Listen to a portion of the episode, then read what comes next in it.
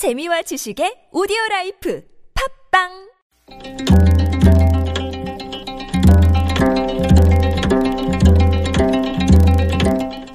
한문학자 장유승의 길에서 만난 고전 이열치열이라는 말이 있지요. 더위로 더위를 다스린다는 말로 무더운 여름일수록 뜨거운 음식을 먹어야 한다는 뜻으로 알려져 있습니다. 그렇지만 이열치열이라는 말은 고전에 나오는 말이 아닙니다. 전통 의학서적에는 이열치열이라는 말이 나오지 않습니다.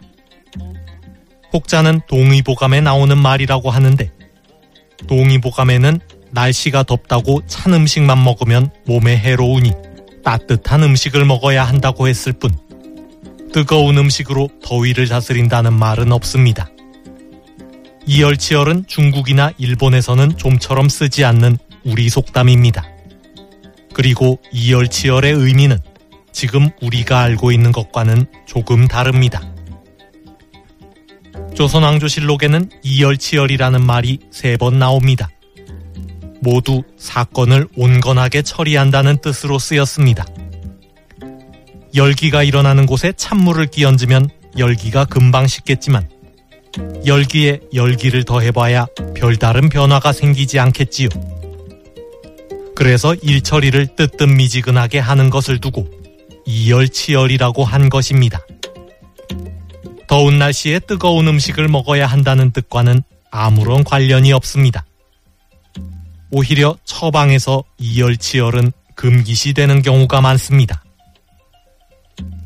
조선 후기 문인 홍우채가 죽은 아들 홍계영을 애도하며 지은 제문에도 이열치열이라는 말이 나옵니다.